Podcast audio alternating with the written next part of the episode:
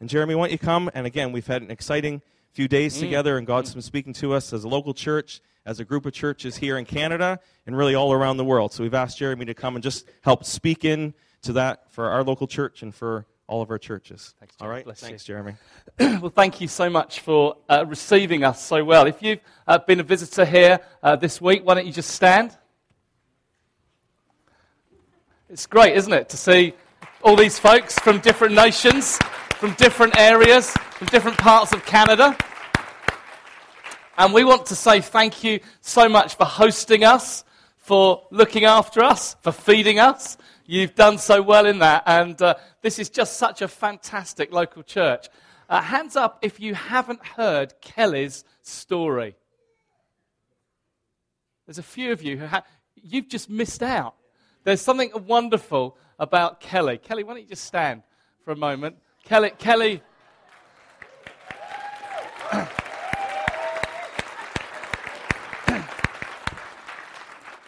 Kelly loves the limelight. We, we brought Kelly in to share her story, which is really your story here of uh, Christ Central, of the gospel, which is good news to the poor. I don't know if you know, but Kelly was probably the first person saved into the church here. And uh, they were even thinking, Joe was sharing the story. This is years and years ago. We were even thinking of closing the whole thing down. It's gone from bad to worse to worse to worse to worse. And we were just thinking, should we were just gathering, what was it, 15, 20?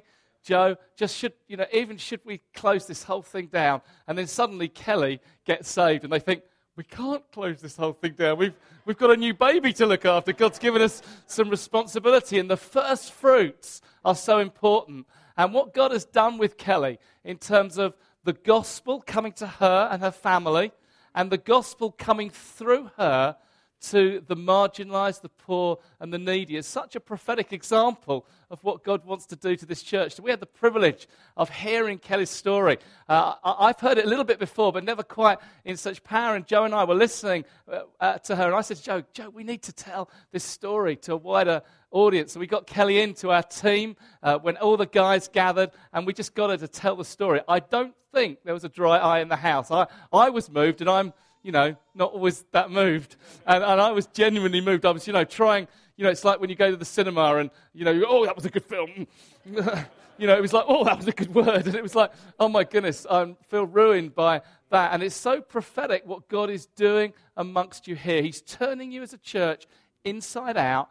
And all your hard work, what was really interesting for me to hear Kelly's story was that it took 10 years from Kelly first hearing this word about the love of God for the poor and the needy and the marginalized to seeing the first fruit.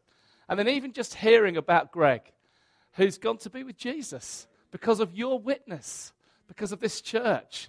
And he's now standing before Jesus because of all that you've done. And there's going to be many more Gregs, and there are many more Gregs here, and many more people hearing the good news. So, again, I just want to say thank you. You've inspired us, you've looked after us, you've been a model church this last week. And what I want to do this morning is something a little unusual. Normally, we would exegete a passage of the Bible, and we will get to a passage about halfway through this morning.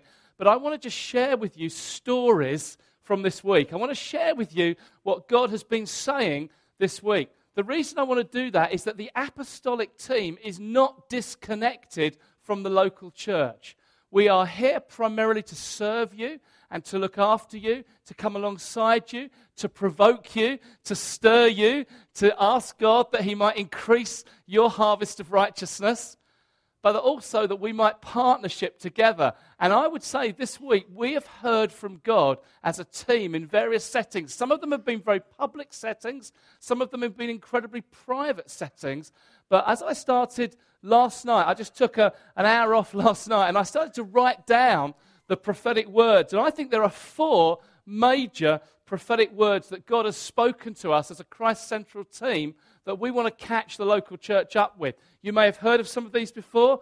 It may be that some of them are new. It may be that you were in meetings where some of these words came, but these words have just come this week. And as a movement of churches, as a group of churches working together, one of the prime things that you notice about Newfrontiers and the part of the family that we're of, Christ Central churches, you'll find that we are very inspired by the prophetic word. We are very moved by the prophetic word. We are primarily a people of the Spirit. We're primarily a new creation that is indwelt by God's Holy Spirit. And guess what? The Bible says those who are the sons of God, and that's generic for male and female, those who are the sons of God are led by the Spirit of God. we don't just root things back to old documents, although we love old documents.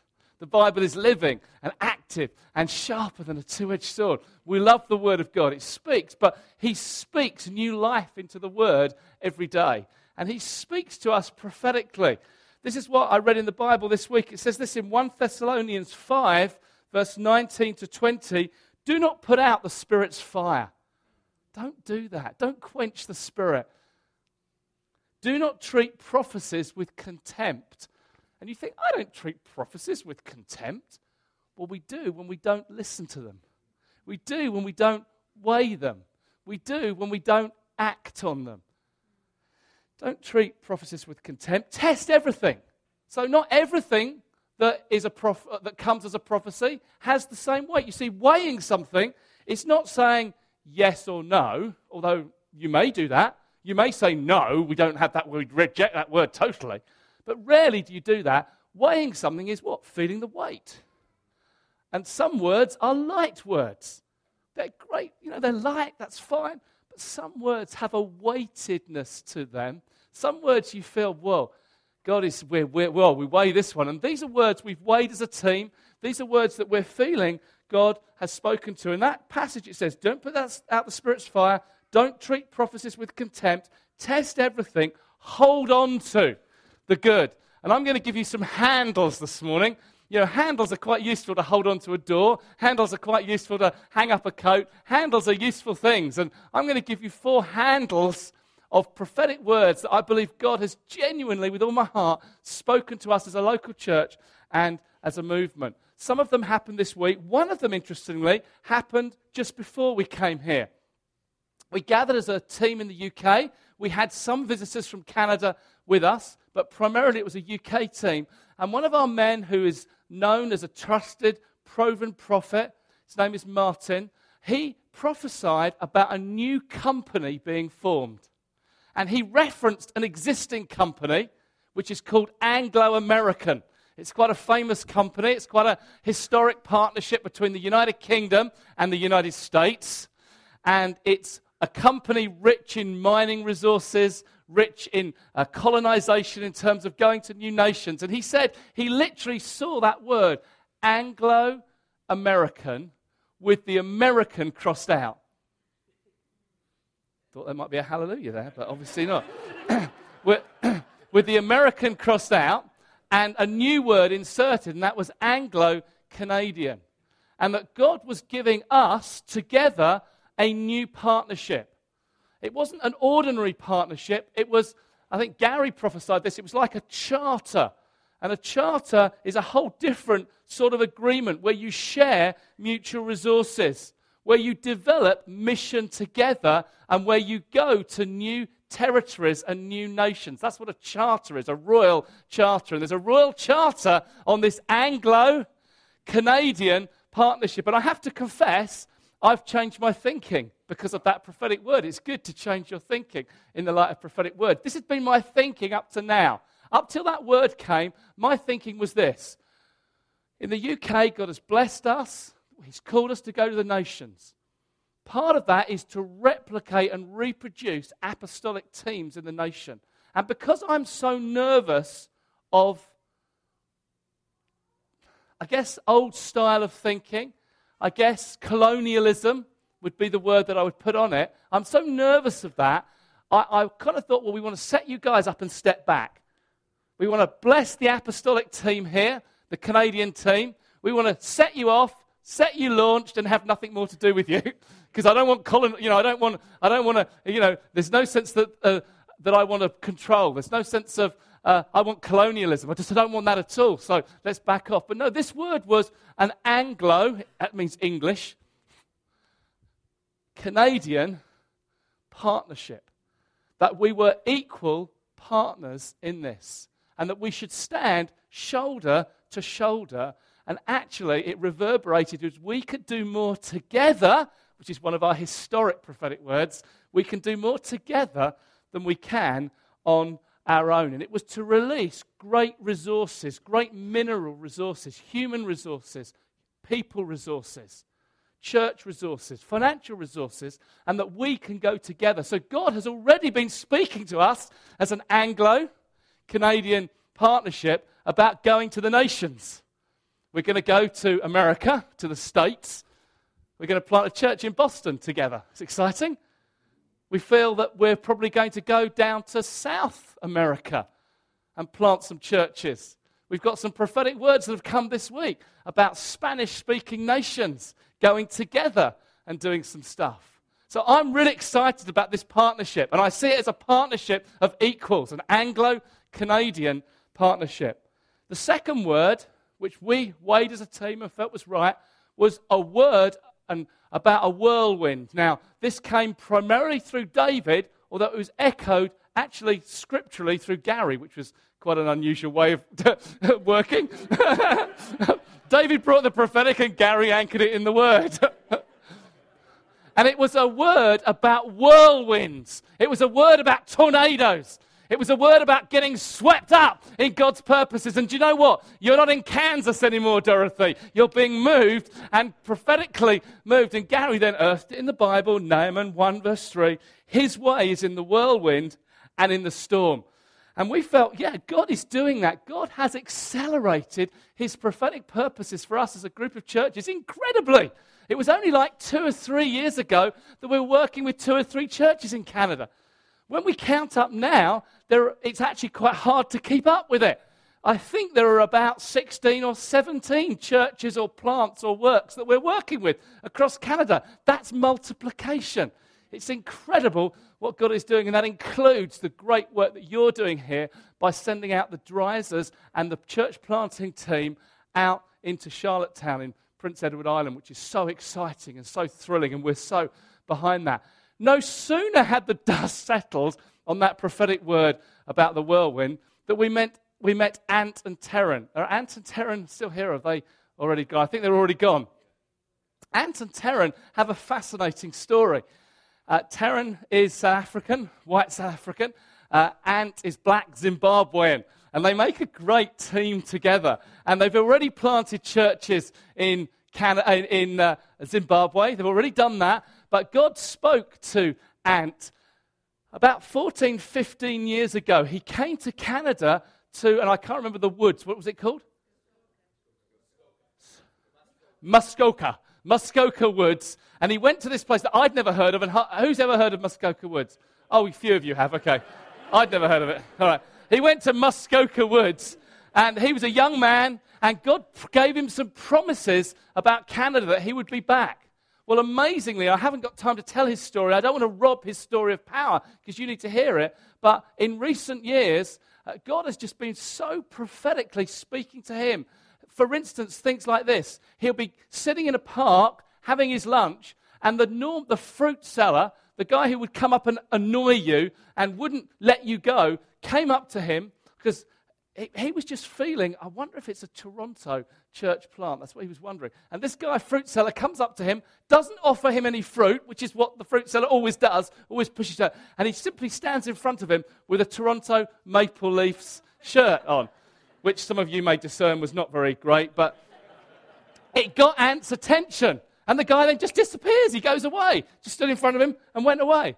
The next time he was going to the office, to Taryn's office actually, and a guy who meets him at the door, who he's never met before, a guy meets him with the door, greets him by name. Hi, Ant. Who are you? And he's got right across his chest Maple Leaf Canada, which is, this is Zimbabwe. They don't sell that. I mean, you know, if you walked into Toronto and you saw that, the, you know, that's tourism. But this is in Canada. The guy Sorry, this is in Zimbabwe. Thank you, Anne, who corrects me regularly. this, is in, this is in Zimbabwe. Anyway, the, he goes upstairs and says to Taryn, do, do, you know that guy downstairs who met me, met, called, greeted me by name? Do you know him? And she goes, No, I don't know who he is at all. And he said, Well, I'll just check he's still there. He runs down. The guy's still there. Hello again. Canada, yeah, Canada, Maple Leaf, still got, it, still got the shirt on. Well, he runs up and he says, Well, he's still there. Well, let's, others went down. He disappeared. The guy had dis- they don't know who he was, they don't know where he came from, but mysteriously, this guy was there with a Canada t shirt and greeted him by name. Spooky. the third one was even more incredible because in, he was asking God, now, God, particularly would you speak to me about this? And uh, David had invited Ant to come to what he calls the challenge this next week, which is a, a, great thing that David Campbell does. A group of young men together, challenged in the Spirit, challenged in the Word of God, discipled together for three or four days, praying and prophesying. And David had written to Ant, because he'd heard about him and met him once, and said, Why don't you come to join us? And we're meeting in Muskoka Woods. And he's thinking, Oh, God, promised me I'd be back to Muskoka Woods. He felt, yes, this is the Lord. And God speaks, stirring something about church planting in Ontario here. The next day in their church meeting, a young guy walks in with Muskoka Woods t shirt. I mean, where do you get one of those? I've never seen one of those. Where do you get one of those from Muskoka Woods, obviously? But, and just felt, we just felt, as he told this story, and that, that wasn't all, there was others, we just felt the whirlwind had appeared. Was a whirlwind, and we were suddenly not in Kansas anymore. We were suddenly swept up in God's prophetic purposes. And we feel, with our dear friends Clyde and Rochelle, that there's a new church plant that's going to happen in Toronto. We're very excited about God's prophetic purposes. Dear friends, this is happening. It happened in the offices of Christ Central, Fredericton. It's happening amongst us, whirlwinds, and there's going to be more whirlwinds of the Spirit. The third one was the word that came on Friday night that we weighed as a team and felt this was appropriate. And that was the word that we brought about the battleship being launched, the Ark Royal, the HMS, although, as I'm corrected after, it should have been HMCS. Although I did ask three of your leaders and none of them knew that. HM, Her Majesty's ship, or Canadian ship, but actually I felt it was His Majesty's ship, Christ Central and it was a massive battleship. It was this massive aircraft carrier. It was almost to me like the Ark Royal. And I felt actually, even the play on words there, the Ark, the presence of God, royalty being God's presence, that actually this was a ship of God's presence. This was a ship on mission. This was a ship that was going from riverside properties or riversides, and it was going to go from the river out into the ocean. That we were going to be an ocean going vessel, that we were going to be taken from smallness here into greatness. And it was going to be a ship all about mission. And I literally saw, like you see in these aircraft carriers, these, these uh, aircraft being flown off. Another one goes Charlottetown. Another one goes Toronto. Another one goes Vancouver. Another one goes Halifax. And I just felt God was saying plant after plant after plant. But we're all in this together. And Joe, um, sorry, Joel had the great kind of word after that in our leaders' meeting yesterday, kind of affirming. He saw the bridge of this ship, and he said it was like a massive bridge. He said everyone was on the bridge, all dressed in their whites, their sailors thing, all there, ready for action. And he said every one of us is involved in this. We're all on mission. You know, we're all going, whether we stay or go, we're all going. We're all caught up in mission. And he said he saw God change the implements of writing from pencils to pens. Pencil, you can just rub it out. Oh, I changed my mind. Pen, it's permanent. And he saw us together sharing our ink, charting great sea voyages.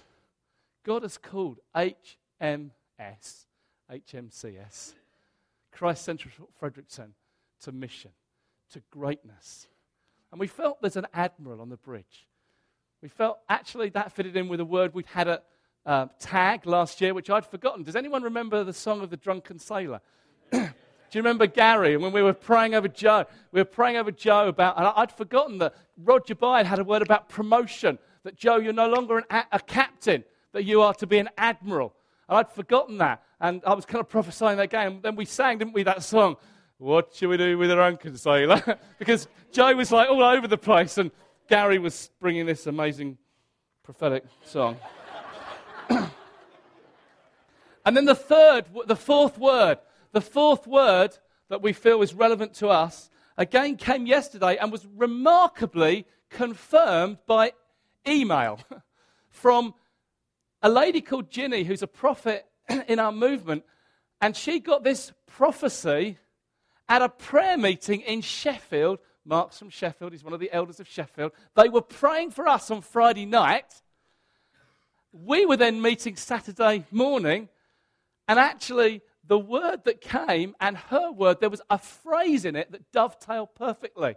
I just want to underline the phrase. There's a lot more in Ginny's prophecy than this. But the phrase was this God is taking us from individuals to community. And Ginny prophesied God is taking us from individualism to connectivity together. It's the same word, almost the same phrase. And God is teaching us that we are a community of the Spirit.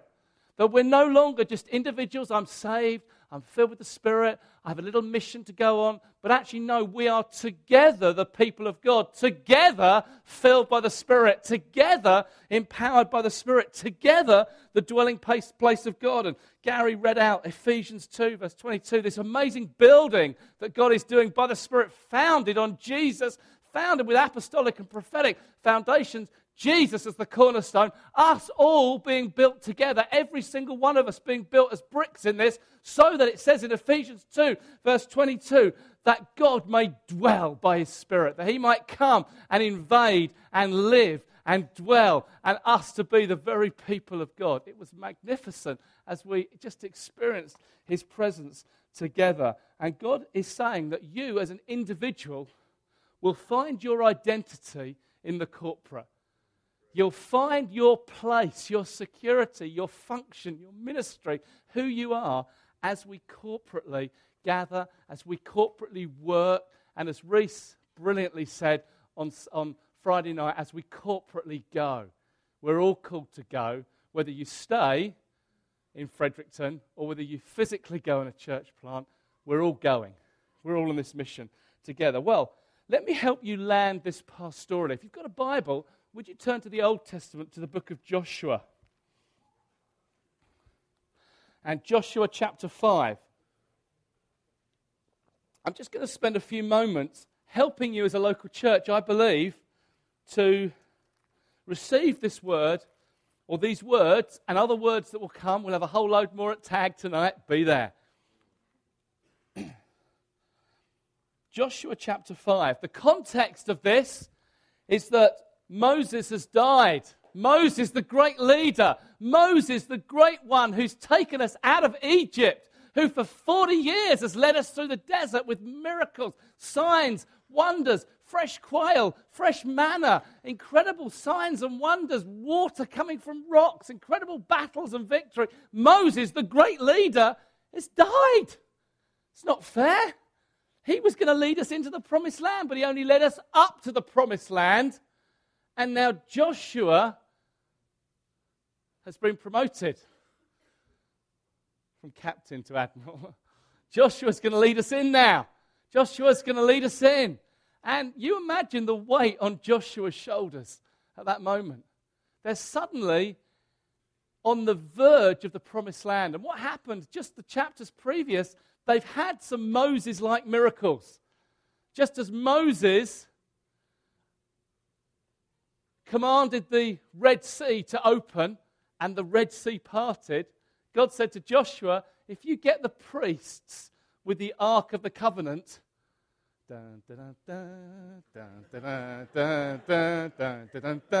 if you get them to step into the Jordan, if you get them to step into it, it's in full flood right now, but if you get to step into it, waters will part and you'll go through on dry land. And the whole congregation some commentators say, commentators say between three and five million people going through the Jordan on dry land. Suddenly, they're in the promised land. And guess what? The Jordan closes behind them. And before them are these massive walled cities.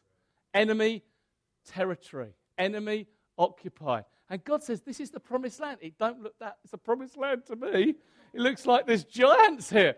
It's looked like, it looks pretty dangerous. And guess what? The manna stops that day. There's no more manna. This is the land of milk and honey, but we've got to go and get it. And suddenly you feel Joshua has the weight of the world on his shoulders. Let's pick up the story. Joshua chapter 5, verse 13. Now, when Joshua was near Jericho, he looked up and he saw a man standing in front of him with a drawn sword in his hand. Joshua went up to him and asked, Are you for us or are for our enemies? Neither, or as the ESV, the New American Standard Bible, and others say, No. Wrong question. Are you for us or for our enemies? No. Neither, he replied. But as commander of the army of the Lord, I've now come. And then Joshua fell face down on the ground in reverence and asked him, What message does my Lord have for his servant? The commander of the Lord's army replied, Take off your sandals, for the place where you're standing is holy. And Joshua did so. Now, Jericho was tightly shut up because of the Israelites. No one went in and no one went out. And then the Lord said to Joshua, See, I have delivered Jericho into your hands, hmm. Along with its king and its fighting men. March around the city once with all the armed men. Do this for six days. Make seven priests carry trumpets of ram's horns in front of the ark. Da, da, da, and on the seventh day, march around the city seven times with priests blowing the trumpets. And when you hear a long blast on the trumpet, then Make all the people give a loud shout, and the wall of the city will collapse, and the people will go up, and every man will go straight in. Joshua was looking down. In a day of God's power, in a day of God's moving, dear friends, don't look down. Don't look down the ground. Don't look down on disappointments. Don't look down with responsibility. Don't look heavy. Look up. It's so often, see, Jo- Joshua misses Jesus. I believe this is a theophany or a Christophany. It's appearance of Jesus. I could take you and show you that, but it's appearance of Christ in the Old Testament. It's appearance of God in the flesh coming as the commander of the Lord's army. This is no angelic presentation because actually Joshua bows down to worship him. And if you do that to an angel, the first thing they say is, Don't worship me. It's always what an angel says, Don't worship me because that's what you're tempted to do when you come across a massive angel. Don't worship, no. But the, the, the, commander doesn't. He receives it. This is Christ. This is God with us. This is Emmanuel. And I want to say, Emmanuel is here. God is with us. Don't miss Jesus. Don't miss the Lord in the day of his power. Don't be like Mary on the very day of his resurrection. She doesn't see Jesus, she sees the gardener, for heaven's sake eyes open. Oh, it's the Lord. Don't be like the disciples on the road to Emmaus when the Lord appears. Why are you downcast? Are you the only one in Israel who hasn't heard? I think he's the only one who really understands, actually. But are you the only one in Israel who hasn't heard? And they go through. Then later, he breaks bread. Their eyes are open. It was the Lord. Dear friends, allow the Spirit of God to open your eyes. The Lord is with us here. The Lord is doing something amongst Christ Central churches. The Lord is doing something. He's here amongst us. He's doing great things. Don't be dull. Don't be dead. Don't be downcast in the day of God's visitation. Jesus doesn't come with a little bit of advice. He doesn't come with a few leadership lessons. He doesn't come to share a little bit of experience. Jesus comes as commander of the Lord's army. This really is HMS. This really is His Majesty's ship. This really is the Lord. It, it, and it's not about how good Joe is, or Gary is, or Kevin is, or now Brent. You know, we have Brent, the Savior of the world, come to save us. No, no, it's not about hallelujah. It's not about how good we are as a team. It's actually about how good God is, how great the Lord is, how magnificent He is. This is about the commander of the Lord's host, and that's how he comes. See, the battle is the Lord's. The battle is not ours. That's why I'm confident, even in the face of spiritual warfare, that we will have victory. Why? Because we're strong? No, but because we have a commander of the Lord's army with us. He's coming, it's his victory. This is Christ central. He's in the heart of it, it's his mission, and we get the joy and the privilege of going in behind him. What's the response? Well, let me give you very, very quickly five quick responses that I think I can see in this passage. Number one, there's new worship. Get your perspective right. I love when the psalmist says, Come and magnify the Lord with me. Now, in one sense, a magnifying glass makes things bigger, doesn't it? It doesn't actually, it makes them look bigger, it magnifies them. And we can't make the Lord bigger. He's already big, he's already ginormous, but in our eyes, he's too small. In our eyes, we have too small a view of God. We need to magnify the Lord. We need to exalt the name of the Lord. We need to worship the Lord. We need to see him high and mighty and get the right perspective on him. And when we get the right perspective on him, miraculous things happen even in difficulties. You remember Paul and Silas in jail? I mean, I would be pretty upset if I was an apostle in jail. If they put me in jail in Canada, I'd go, God, this is not fair. I've come here. I could have had a holiday. I've been working hard. You know, this is not fair, is it, Silas? Come on. You know, they've bound us in prison. They've, now, what are the Paul and Silas doing in jail? They're not grumbling, they're not moaning, they're worshiping the Lord. They're singing songs. So much so that when the earthquake happens, they almost don't seem to notice it because they've been so worshipping the God of thunder and power and glory. And uh, oh, they open, oh, yeah, he's shown up. Jails are open. Things happen when we worship the Lord, when we get a right perspective in worship. And Joshua, first of all, worships the Lord. The second thing that Joshua does is he submits himself to the Lord. He bows down to the Lord. There's a new submission. What, and he says, What does the Lord say to me? What does the Lord? He suddenly recognizes this is now not about my agenda. What's your plan, Lord? Now, actually, the Lord says, first of all, take off your shoes. But he submits. And I thought it was so magnificent on Friday night when Gary just got up and said, I don't have any sweet idea what I'm doing, but I'm submitting to the Lord. I'm saying, Yes, Lord. I'm saying, I'm going your way, Lord. Listen, you may not have any sweet idea of what's happening or what it might mean for you and your family to get caught up with God's purposes, but your heart attitude should be, Yes, I submit. Yes, Lord, I'm going to follow you. Yeah, what instructions does the Lord of hosts, does his, what do you have for me, Lord? What are your, what's your message? Well, this is the message a new devotion. Take off your sandals, Joshua. This is holy ground. And I felt again a sense of this right through the conference that there's a holy devotion to the Lord. There's a pure devotion to the Lord. See, holiness is not about a holy place in a building, you know, some parts of the building more holy than others. Holiness is not abstaining from certain things. Holiness is obedience to the Lord. Holiness is being set apart for His purposes and lining yourself up with God's purposes and bowing down and saying, Yes, Lord, I'll go your way. That's holiness. And the Lord is looking for a new submission to Him. To say, Yes, Lord, I'll go your way. It might be radical for you.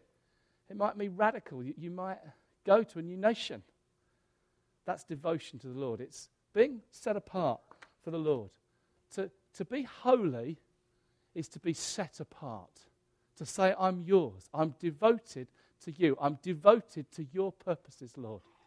I'm giving myself to you. And we're called to be holy. And we're called to dedicate ourselves to holiness. Be holy, says the Lord, for I'm holy. He, we're dedicating ourselves to Him. And it's a day to stop mucking around with sin. It's a day to stop watching stuff that you're watching and going to sites that you're going to and to handling finances you've been handling it and to giving yourself to that relationship at work or at college. It's a day to stop that, guys.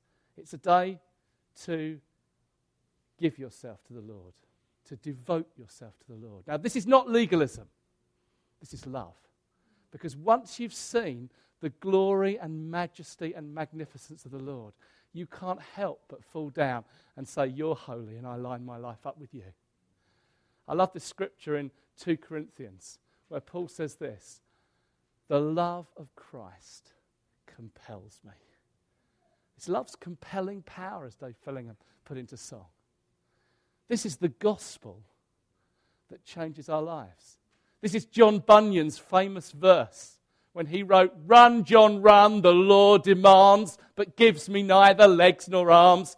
Better news the gospel brings. It bids me fly and gives me wings. It empowers me for service. When I see the majesty of God, when I see his heart, when I receive his spirit, when I know who I am in him, actually I get power.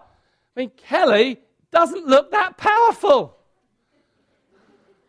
If I met her in the street, you know, I, I, I, if I talk to her, she's the sort of girl I think she might break.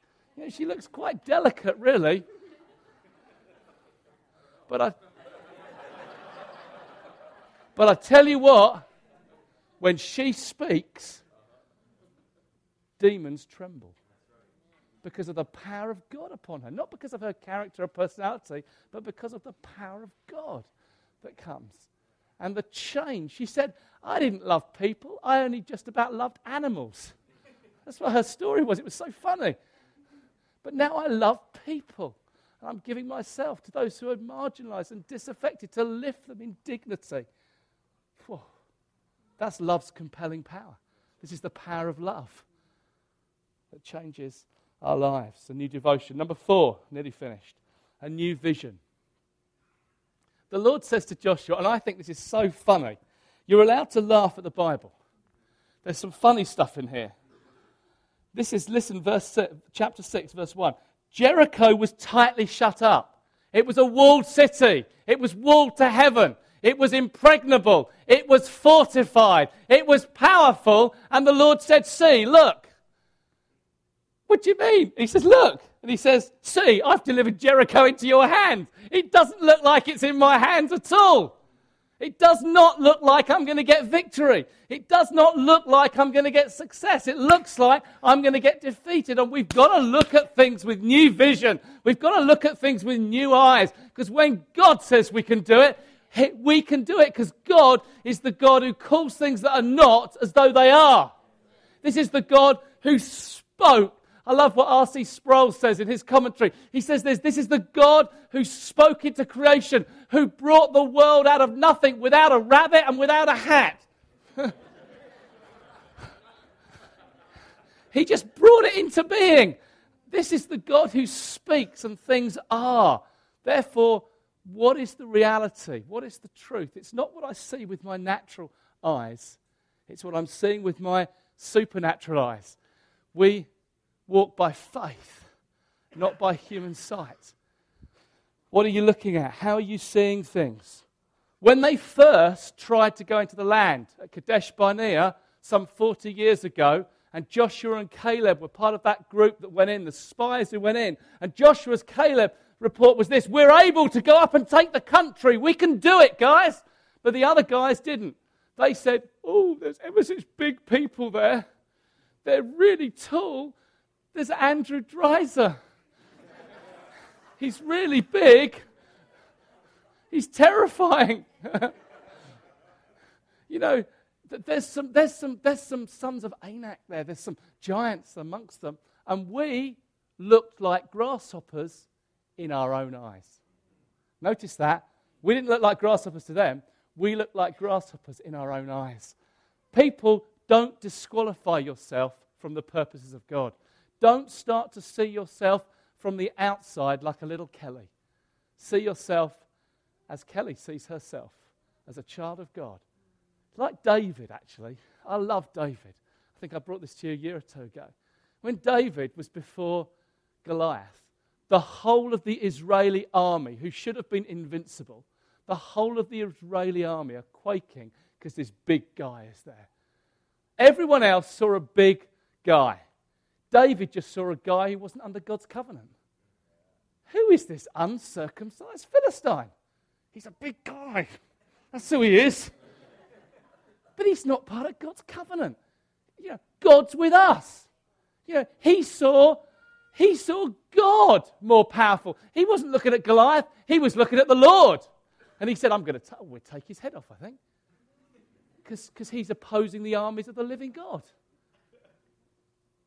What are your Goliaths? What are your Jerichos? What's opposing you? Stop seeing yourself as small, have new vision. Point number five there's a new unity that God's producing to us.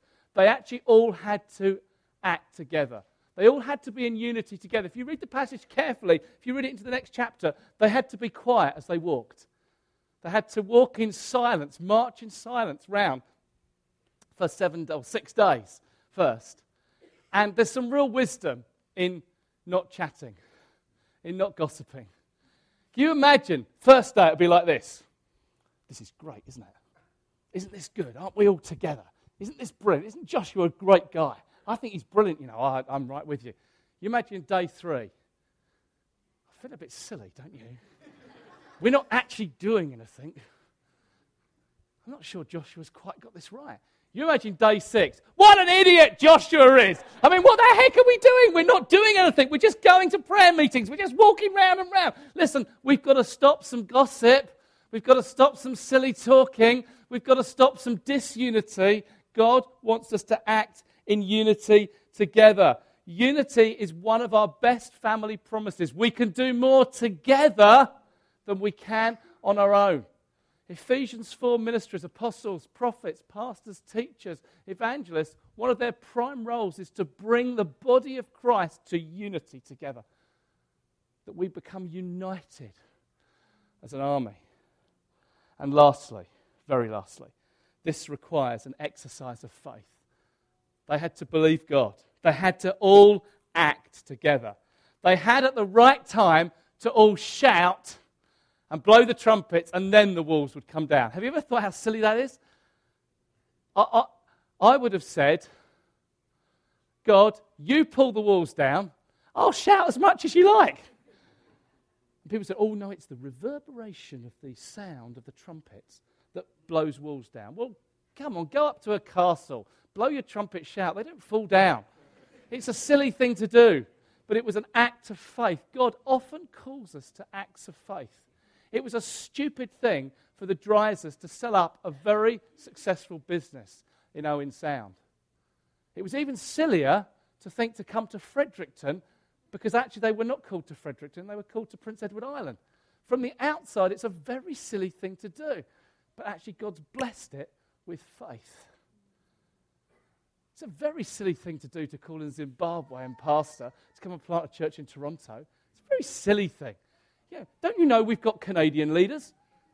Naaman. Don't I, we've got better rivers than the Jordan to wash in. The little servant girl said, If he called you to wash in one of the glorious rivers, would you have done it? Of course I would have done. Well, why don't you wash in this dirty river then? All right.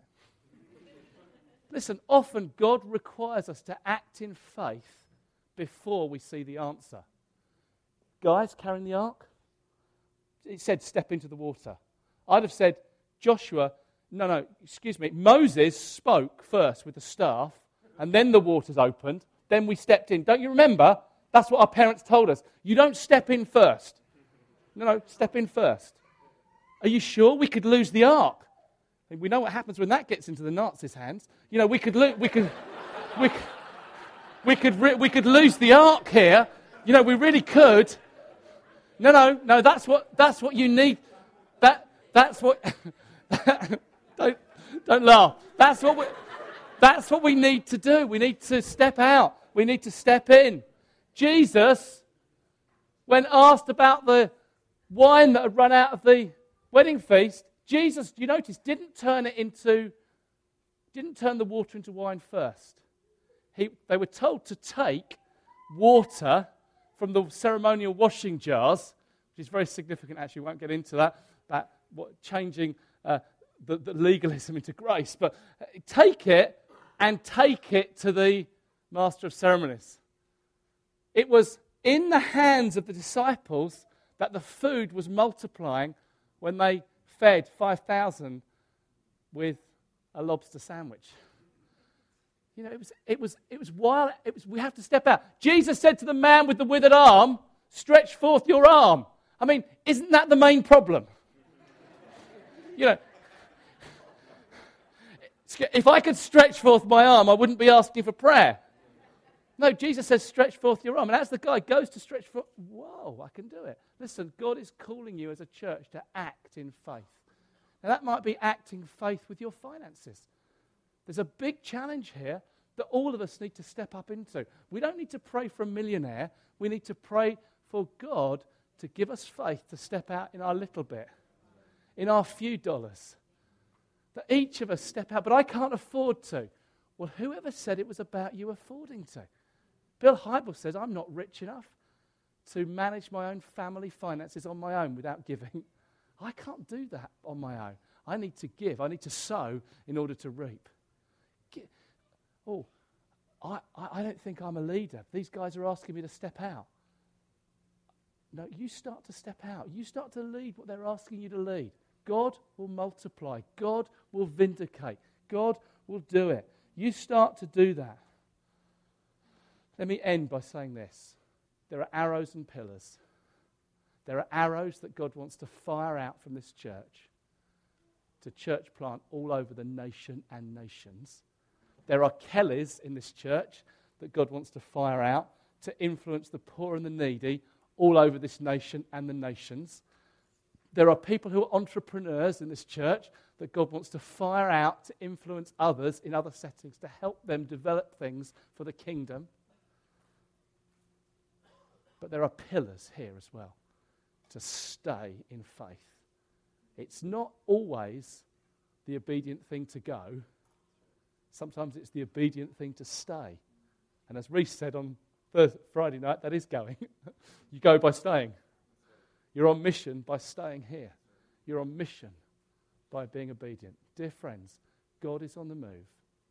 Let's God's people freely volunteer in the day of his power. If you feel God has spoken to you and you feel, I want to say yes to this, I want to get on mission, why don't you stand now?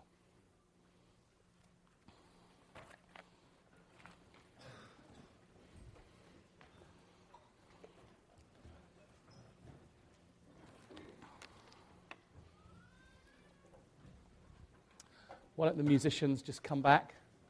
I'm just going to pray a commissioning word over you. And we're going to end with a great, glorious song. We need to just be careful. Our children need to be picked up in a moment.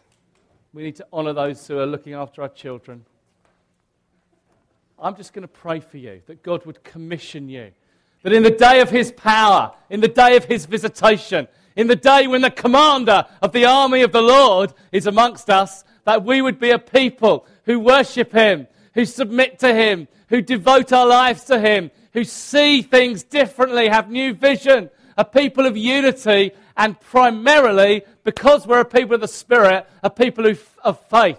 A people who can, like Abraham, look at their body as good as dead and yet trust God anyway. Believe God and say it will happen according to His word. It's not about walking by sight.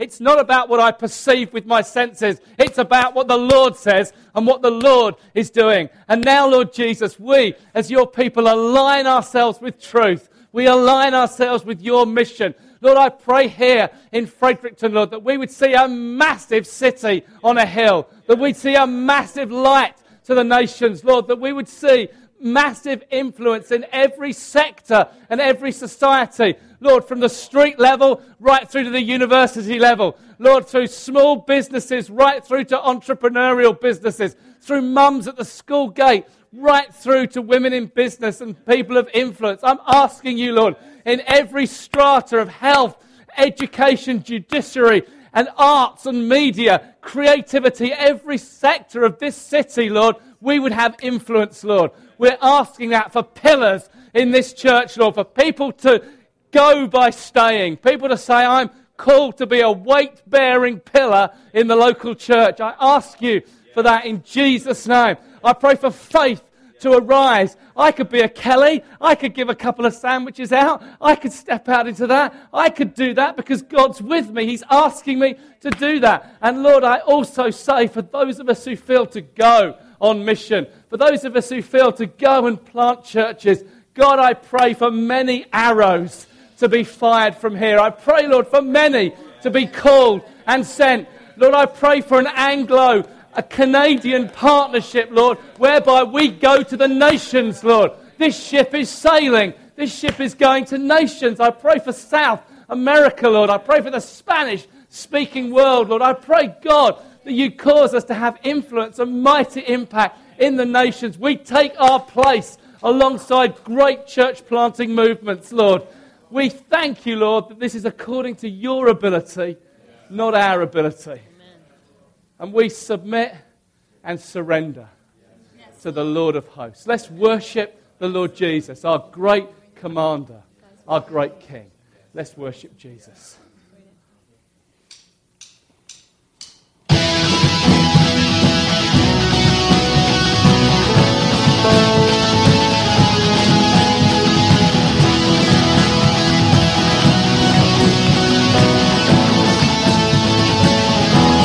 To the King. Sing to the King who is coming to reign. Glory to Jesus, the Lamb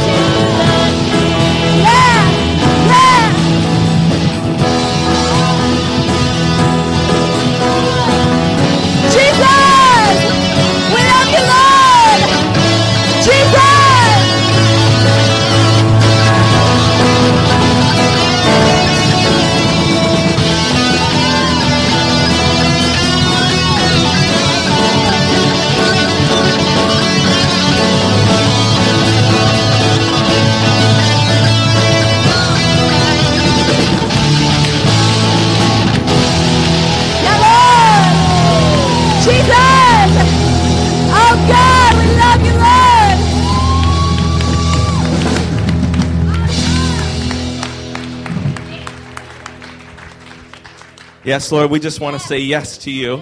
That we want to follow you, Jesus, that you're the leader. We want to follow you, Lord, individually, corporately. Lord, churches together, God, we just say yes to you, King Jesus, that you are Lord. and We follow you, that we submit to you. We follow you, that you are the King. And we say, Lord Jesus, we just want to say yes to you again. Lord, there's a yes in our hearts, Lord, to follow you for your glory, Lord, for your purposes and plans, God. Father, I pray right now by the power of your Holy Spirit, would you seal in these things, God? Would you stir them in our hearts, God? Would you, Lord, not let us forget, God, the things that you've spoken, Lord, over these days and, Lord, over even this morning, God, we pray, God, Holy Spirit, would you mark this day? God, would this be a day marked in eternity, God, that we can point to a watershed mark, God, of things being different, Lord, of a change, Lord, in us, in your church, Lord. We pray for your glory, Lord. God, would you send us out from here? God, we pray, Lord. I just pray, Lord, your blessing, Lord, upon every person here. God, our local church, Lord, from different churches around the world. God, we pray, Lord, your blessing, God, to go, Lord. Blessing to go and make disciples of all nations, Lord. God, every tongue, tribe, and nation would be singing worship songs to Jesus. Hearts full of praise, God. Joining with the redeemed, God. We pray, Lord, let it be so, God. Pray, Lord. Holy Spirit. Let's just wait here one moment. Just feel the weight, okay? Just feel the weight of the Spirit of God. Okay? Just feel the weight of the Spirit of God. The Spirit of the sovereign Lord is upon us because He has anointed us to preach good news. Okay? Just let that weight here. Let's just wait and feel the weight. let's just wait and feel the weight. Lord Jesus. Lord Jesus. Thank you, Lord Jesus.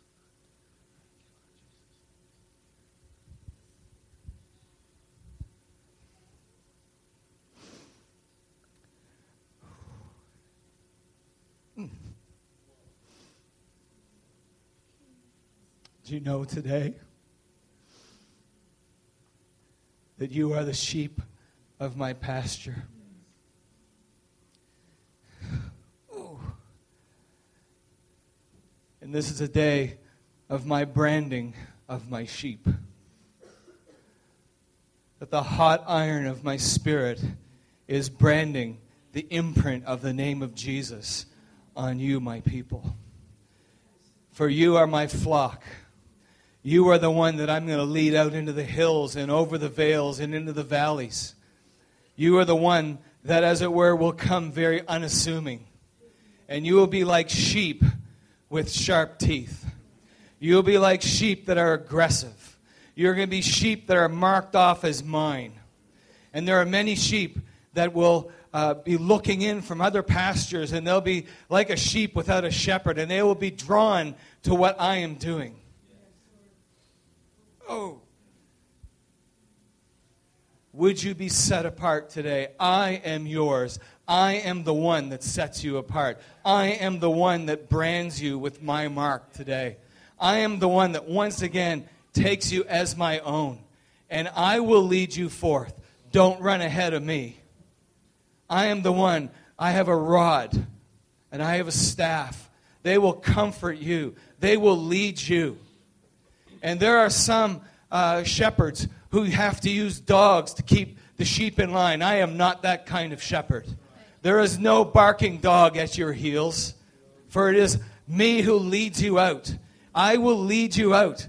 I will lead you with compassion and mercy and grace, and that it will be the trademark of my flock.